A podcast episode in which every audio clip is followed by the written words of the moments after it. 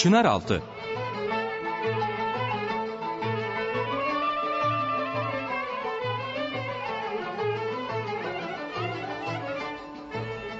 Merhaba değerli dinleyiciler. Sizlere TGRT FM radyosundan sesleniyoruz. Bir haftalık bir aradan sonra yeni bir Çınaraltı programında sizlerle beraberiz. Programa hoş geldiniz.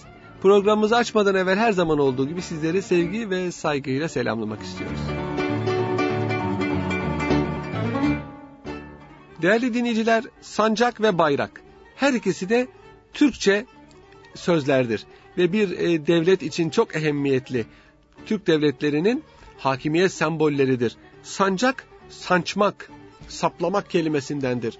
Bayrak ise batırak, batırmak kelimesindendir. Yani sancılan, saplanan şey, batırılan şey manasına gelir. Arapçası livadır değerli dinleyiciler. Eski sancaklar hakkında tarih kayıtlarımız azdır ve bu kayıtlar birbirini pek tutmamaktadır. Bunlardan toplanan bilgilere göre Osmanlı Devleti'nin sancağı 19. asır başlarına kadar bir ak sancak idi. Buna Livayı Ali Osmani veya Alemi Padişahi veya Sancağı Şerif denirdi. Livayı Ali Osmani Osmanlı Hanedanı'nın bayrağı, sancağı demek. Alemi Padişahi yine aynı aslında Alemi Padişahi olacak. Alemi Padişahi padişah sancağı, sancağı şerif ise e, mukaddes mübarek sancak demektir. Etrafı altın sırma ile saçaklı, ortasında altın sırma ile Sure-i Fetih ilk ayeti yani inna fetahna leke fethan mübina yazılı ve de Zülfikar resimliydi bu sancak. İnna fetahna fethin sembolü olan bir suredir Kur'an-ı Kerim'de ve sancaklarda bunu kullanmak adetti. Zülfikar ise değerli dinleyiciler Hazreti Peygamber'e ait olan ve onu Hazreti Ali'ye hediye ettiği bir kılıçtır. İki ucu vardır. Böylece düşmana karşı galebe gelme ihtimali fazla olan bir kılıçtır Zülfikar. Bu e, vardı. Zülfikar iki kaburga sahibi demektir. Kaburga gibi yani böyle iki kemik gibi ucu açılan kılıçtır. Bu sancak böyleydi.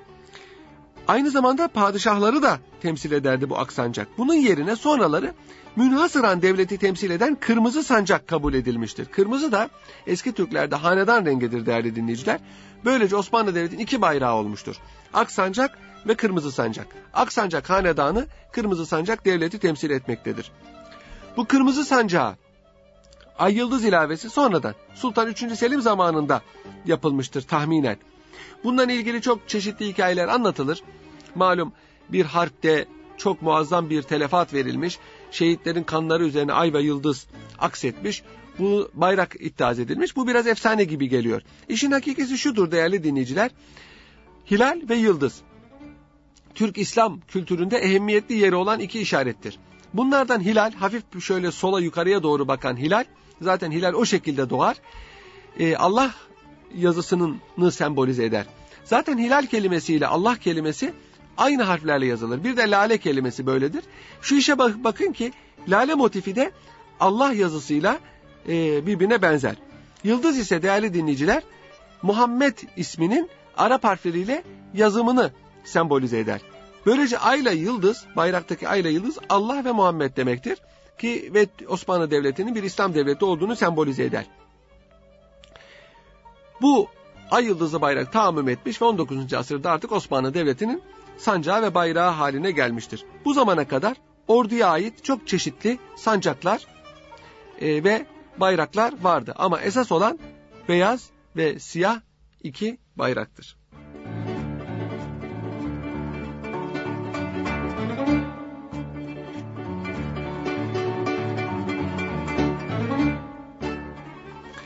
Yavuz Sultan Selim Han değerli dinleyiciler Mısır seferine çıktığı zaman kat'i muzafferiyet kazandıktan sonra Kahire şehrinde kurulan Otayi Humayun'un önünde biri ak sancağı şerif, diğeri kırmızı bir sancak olmak üzere iki gönderli, altın gönderli iki tane sancak dikilmişti. Hem beyaz sancak hem kırmızı sancak. Yani al sancak ve ak sancak. Oğlu Kanuni Sultan Süleyman Han da ilk seferi olan Belgrad seferine çıktığı zaman otağının önünde yedi tuğ ve yedi sancak diktirilmişti. Bu yedi sancağın üçü ak sancaktı, dördü kırmızı sancaktı. Ortada sancağı şerif, beyaz sancağı şerif. İki yanında iki kırmızı sancak, sonra iki ak sancak ve sonra tekrar iki kırmızı sancak dikilmişti. Mamafi bu renkler hakkında rivayetler muhteliftir. Kazasker ve tarihçi Kara Çelebizade Abdülaziz Efendi Süleymanname diye bir eser kaleme almıştır. Orada Kanuni Sultan Süleyman'ın seferlerini anlatıyor. 13 defa sefere gitmiş olan bu büyük hükümdarın önü sıra altın gönderli 7 tane sancağın çekildiğini teyit etmektedir.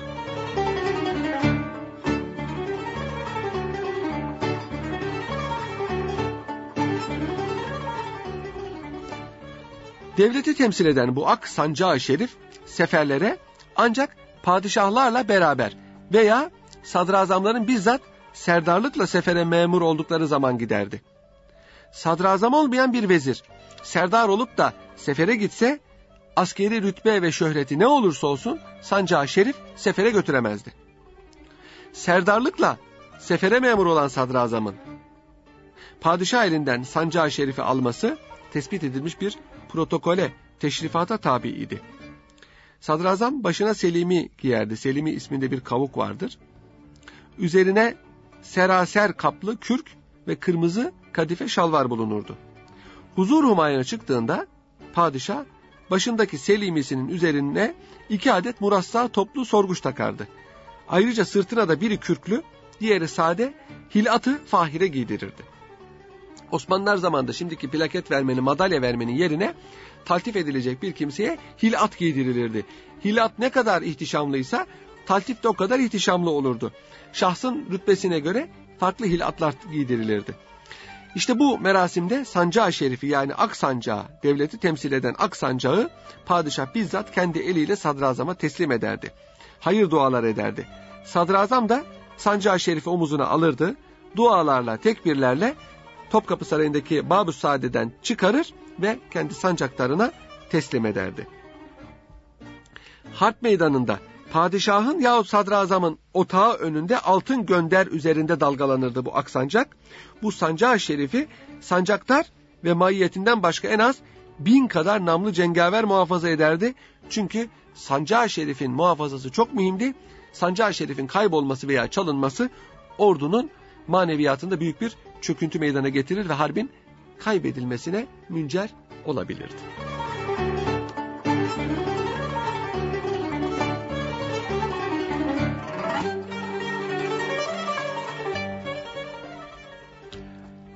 Devlet hazinesinde bir başka sancak var, sancağı şerif var. Çok kimse sancağı şerif deyince onu hatırlar ama o değildir. O Hazreti Peygamber'in sancağıdır. Buna Livai Resulullah dendiği gibi halk arasında sancağı şerif de denirdi. Livai Resulullah bir siyah sancaktı. Hazreti Peygamber'in sancağı siyahtı. Üzerinde yazılar vardı. Sonradan bu sancak çok eskimiş. Bunun parçaları e, Hırkayı Saadet dairesinde e, saklanmaktadır. Üzerindeki yazılar alınmış, yeşil zemin üzerine dikilmiştir. Onun için Hazreti Peygamber'in sancağını yeşil zannedenler vardır. Halbuki siyahtır. Nitekim Abbasiler de bu rengi bayrak olarak iddia etmişlerdir. Bu yeşil zemin üzerine dikilen yazılar da Hırkayı Şerif dairesinde ziyaret edilmektedir. Sancağı Şerif yani Livai Resulullah Hazreti Peygamber'in sancağı daima gayet kıymetli bir bohçaya sarılı olarak bir altın sandık içinde muhafaza olunurdu. Padişahlar sefere gittikleri zaman onu da yanlarında götürürlerdi. Fakat edeben hiçbir vakit bohçasından ve sandığından çıkarılmaz, hele göndere çekilip açılmazdı. Orduda bulunması ruhaniyetinden istimdat için kafi sayılırdı. Siyah sancağı şerif yani Hazreti Peygamber'in sancağı bazen sadrazamlarla sefere gönderilirdi. Bu sancağı Emevi halifeleri Şam hazinesinde muhafaza ederlerdi. O zamandan beri Şam hazinesinde muhafaza oluna gel gelinirdi. Hatta Yavuz Sultan Selim Han Mısır'a giderken Şam'ı fethettiğinde Livai Resulü ziyaret etmiştir ve olduğu yerde muhafazasını emretmiştir. Kanuni Sultan Süleyman zamanındaki büyük seferlerde Şam'dan getirilir ve harpten sonra tekrar yerine Şam'a gönderilirdi. Hicri 1003 yılında yani 1595'e tekabül eden 1003 yılında Sultan 3. Murat Sur Kalesi muhafızlarından bir Yeniçer'in bin kadar Yeniçer'inin himayesini bu sancağı şerifi Şam'dan getirtmiş ve orduyla Macaristan'da seferde bulunan sadrazama göndermiştir. Sefer dönüşünde bu sancak Topkapı Sarayı'ndaki mübarek emanetler arasında, emanat-ı mukaddise arasında Hırkayı Şerif dairesine konulmuştur ve sancak bir daha Şam'a dönmemiş ve İstanbul'da kalmıştır.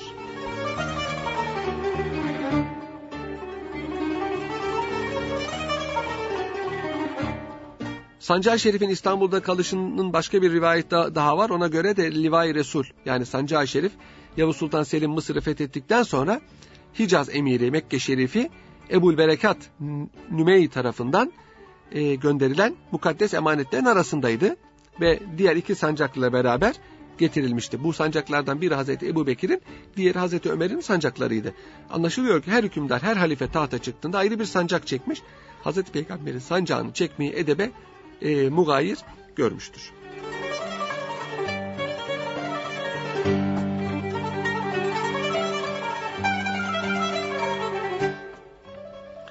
Değerli dinleyiciler, asırlar boyunca İstanbul şehri birçok kanlı Yeniçeri ihtilali görmüştür. Yeniçeriler Sultan Orhan zamanında kurulan Hacı Bektaş Veli'nin duasıyla da gelişen, tekemmül eden bir muhafız ordusuydu. Osmanlı ordusunun tamamı Yeniçerilerden teşekkür etmezdi. Osmanlı ordusu daha ziyade eyalet askerlerinden, tımarlı sipahilerin kumandasındaki Anadolu askerlerinden teşekkür ederdi. Yeniçeriler bugünkü Riyaseti Cumhur Muhafız Alayı gibi padişahın korunmasına mahsus e, bir piyade tümeniydi. Bunların atlıları da vardı. E, süvari tümeni de vardı. E, tımarlı e, bunlara kapı süvarileri denir. Bunlar belli sayıda İstanbul'da bulunur, padişahı korur. Savaşlarda da padişahın otağın etrafından ayrılmaz. Ve bunlardan belli e, sayıda büyük şehirlerde ve sınır muhafızları sınır muhafazasına memur şehirlerde de bulunurdu. Zamanla İstanbul'da polis teşkilatı görevi ifa etmişler. Sayıları giderek artmıştır. İran ajanlarının tesiriyle Bektaşi tekkelerinde dejenerasyon başlayınca bu dejenerasyon Yeniçeri Ocağı'na da sızmıştır. Ve Yeniçeri Ocağı zamanla Şii mezhebinden ajanların cirit attığı bir e, grup, topluluk, güruh haline gelmiştir. Osmanlı padişahları zaman zaman bu güruhu ıslah etmek veya ortadan kaldırmak teşebbüsünde bulunmuşlarsa da çoğu bunu canıyla veya tahtıyla ödemiştir. Ta Sultan II. Osman'dan beri böyle. Bu hayırlı işe Sultan II. Mahmut e, hayırlı iş ona müyesser olmuştur. Son isyan onun zamanında cereyan etmiştir. Padişah yeni bir ordu kurmuştu Sekban-ı Cedid diye. Bu orduyu kurmasına karşı çıkan Yeniçeriler ayaklandılar ve padişah kendisine sadık bazı asker ocaklarının ve bilhassa İstanbul halkının yardımıyla ve kanlı bir şehir muharebesi yaparak Yeniçerileri kırmıştır. Bu, bu tarihi asker ocağı ilave edilmiştir. İşte vakayı hayriye, hayırlı vaka denilen bu şehir muharebesinde de Sultan Mahmut sanki düşmana yürünüyormuş gibi sancağı şerifi çıkartmıştır. Hatta Tarabya'daki bir camiden açılmıştır bu sancağı şerif ve kendisine sadık tebasını asi askere karşı sancak altına davet etmiştir. Şan ve ulviyetine nakise vermemek için vakayı hayriyede sancağı şerif adı altında çıkarılan bayrak başkaydı. Bu sancak Hazreti Peygamber sancağı değildi değerli dinleyiciler. Bu sancak altın gönder üzerine evvela Babu Saad önüne dikilmiştir. Sonra padişahla beraber Sultanahmet Camii'ne götürülerek caminin minberine asılmıştır. Ve Yeniçeri kışlaları yerle bir edilip de Yeniçeriler yok edilinceye kadar bu camide kalmıştı. Bu vakada her iki tarafın dellallarından Yeniçeriler Yeniçeri olan et meydanında kazan başına gelsin diye bağırmıştır. Padişah tarafındakiler ise ümmet Muhammed'den olan sancağı şerifin altına gelsin diye bağırmışlardır. Malum padişah halife Hazreti Peygamber'in vekili ve yeryüzünde Allah'ın gölgesidir. Binaenaleyh sancağı şerif e, denmesinin bir hikmeti de odur padişah sancağına. Ve böylece bu sancağı şerifin e, nüfuzu halkın ve padişaha bağlı askerlerin Yeniçeri Ocağı gibi bir zorba güruhunu ortadan kaldırmasına vesile olmuştur.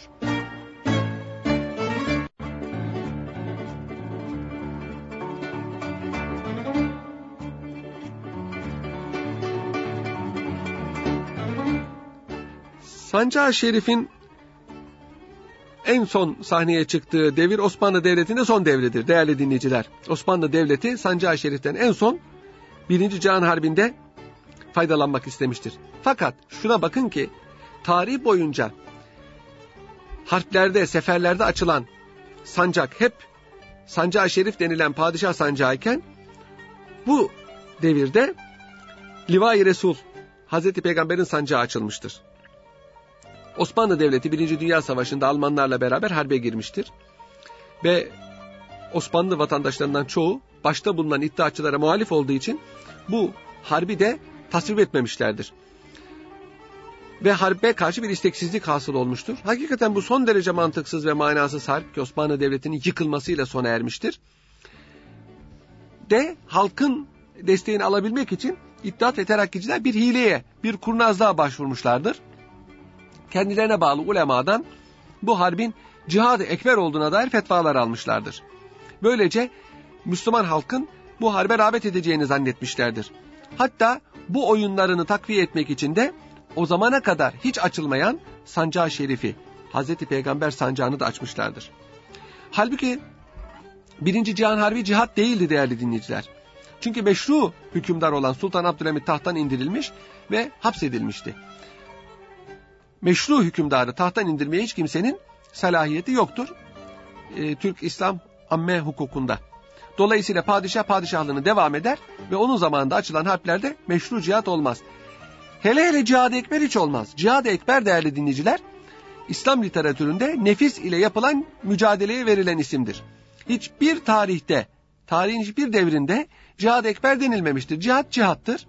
Cihad-ı ekber nefisle yapılan cihattır ve tasavvufi bir tabirdir. İddiaçılar bu mukaddes kelimeyi de kullanarak bu hadiseyi istismar etmişlerdir.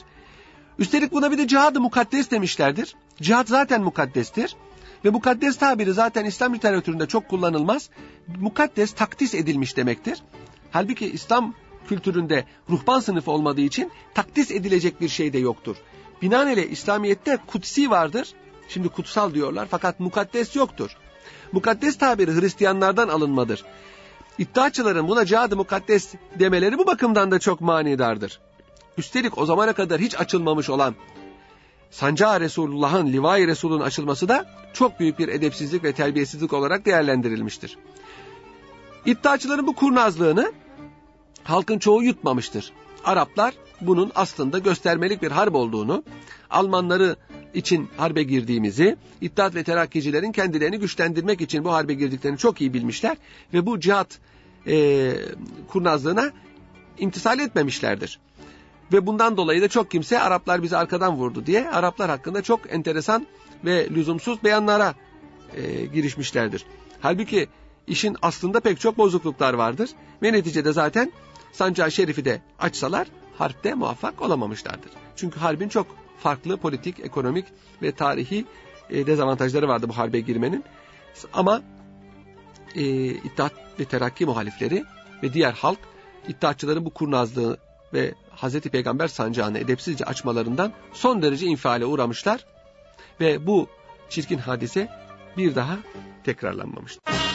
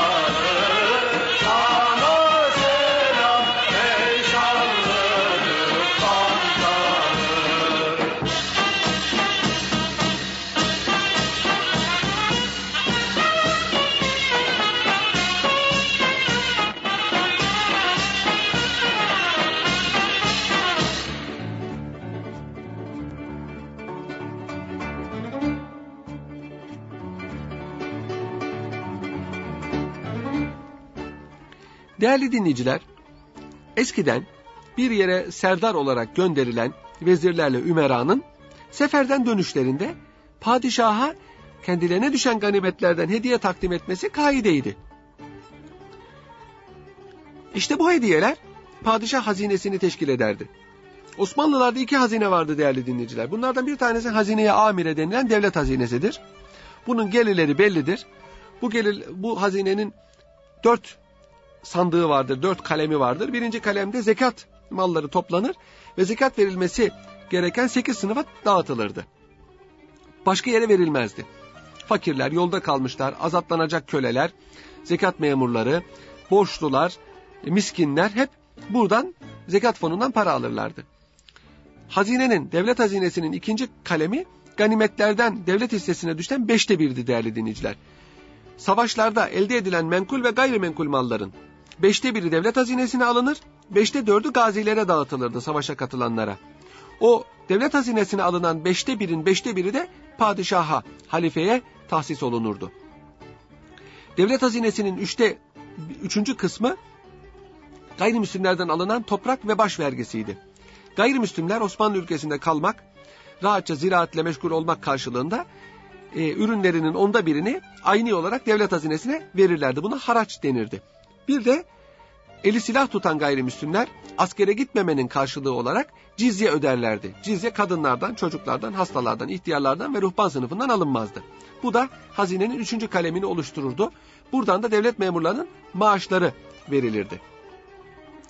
Devlet hazinesinin son kalemi lukatalar ve sahipsiz terekelerdi. Yani yolda bulunmuş mallar, sahipsiz mallar, sahibi bilinmeyen mallar daha doğrusu ve e, mirasçısı bulunmayan terekeler devletin hazinesinin dördüncü kalemine gelir ve burada çalışamayacak olanlara ve hastalara tahsis edilirdi. Şimdi bu Beytülmali Müslimin denilen devlet hazinesidir. Osmanlılar'da buna hazineyi amire denirdi. Padişah hazineyi amireyi hukuk kuralları çerçevesinde ve maslahata göre harcamakta tasarruf yetkisi nihaizdi. Bunu defterdar ve hazine emini vasıtasıyla yapardı. Yani maliye nazırı vasıtasıyla yapardı. Bir de hazineyi hassa denilen enderun hazinesi vardı. O da padişahın kendi hazinesiydi değerli dinleyiciler. Padişahın kendi hazinesi, padişahın maaşı, ganimetlerden ona düşen hisse ve padişaha gelen hediyelerden ve padişahın anne ve babasından kalan miraslardan oluşurdu.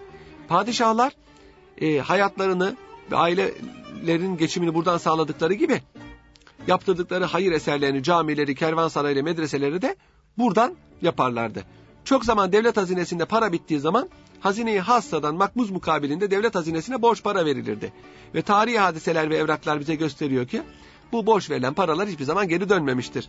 Yani çok zaman devlet hazinesi hep borçlu olmuştur.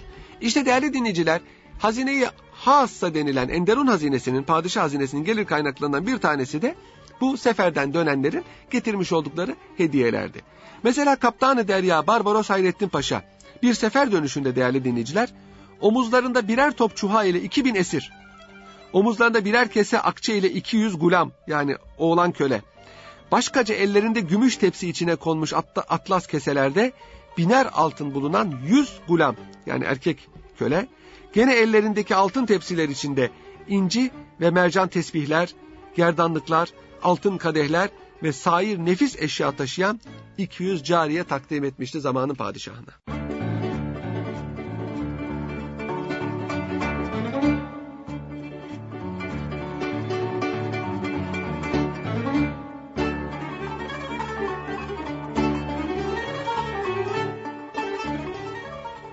Zamanla harpler azalıp da ganimet malı da ortadan e, yavaş yavaş çekilince İstanbul'dan tayin edilen vezirler ve beyler beyleri padişaha hediyeler getirirlerdi.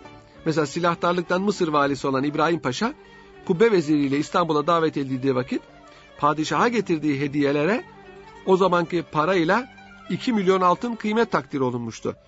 Bu hediyeler 80 bin miskal altından yapılmış bir taht, altın ve mücevherlerle süslü silah ve at takımları ve diğer eşya ile birkaç yüz attan mürekkep idi.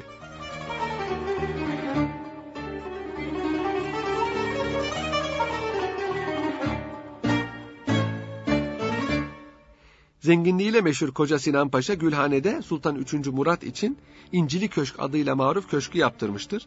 Ve büyük bir takdim ziyafeti tertibiyle ve pek çok mücevherlerle beraber padişaha hediye etmiştir.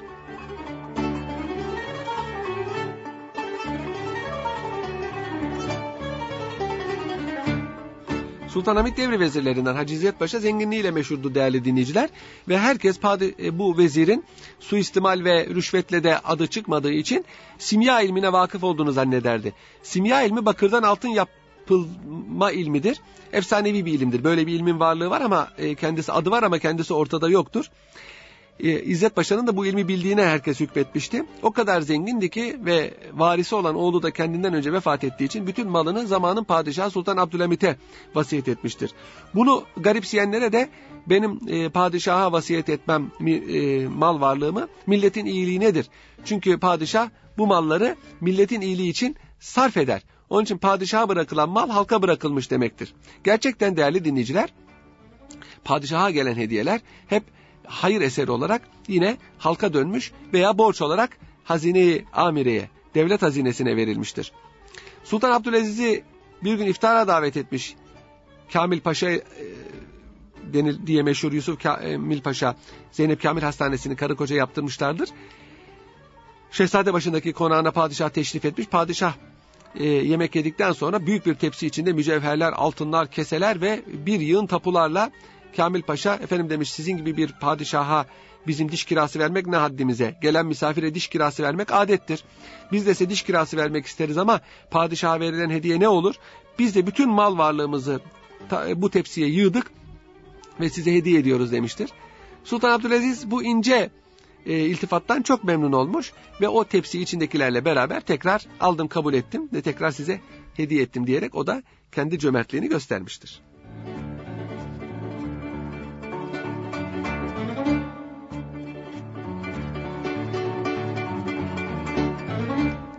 Hediyeler çoğu zaman tersine olurdu değerli dinleyiciler.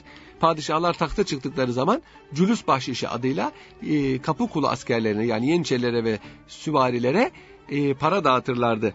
Nitekim Fatih Sultan Mehmet henüz 21 yaşındayken tahta çıkınca e, yeniçerilere muazzam bir e, cülüs bahşişi dağıtmışlar ve ondan sonra adet olmuş her padişah tahta çıktığında yeniçerilere cülüs bahşişi dağıtmışlardır. Bazen cülüs, cülüs bahşişi dağıtacak para olmadığı zaman da işte hazineyi hasadaki altınlar, kapkacaklar eritilerek e, para bastırılmış ve cülüs bahşişi dağıtılmıştır. O devlet hazinesinde bulunan altın, gümüş, eşya da çok kimsenin kafasını karıştırır değerli dinleyiciler. Görenler onu padişahların günlük hayatında kullandığını zanneder. Onlar birer ihtişam sembolüdür. Hazinenin e, varlığıdır, devletin gücünü sembolize eder bir sefer veya fevkalade hal olduğu zaman bunlar darphaneye gönderilerek eritilir ve bunlardan para bastırılırdı. Bunun örneğini Osmanlı tarihinde çok görmüşüzdür.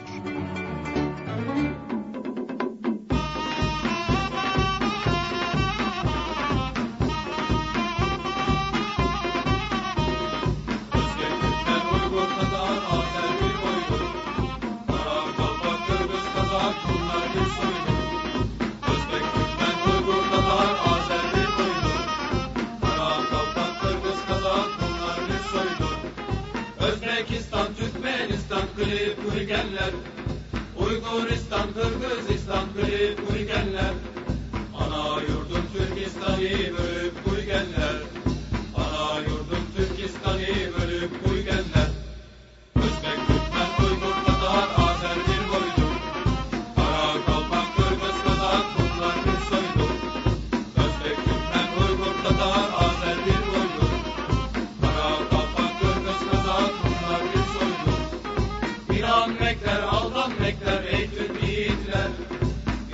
make that all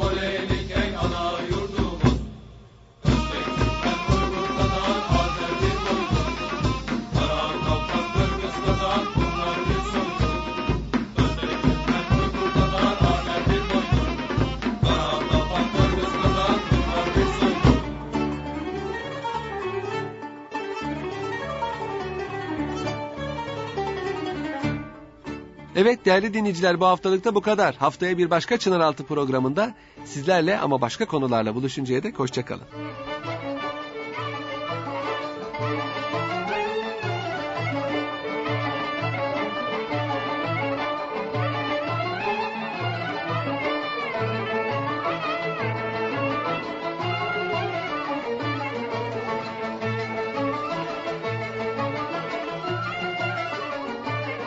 Çınaraltı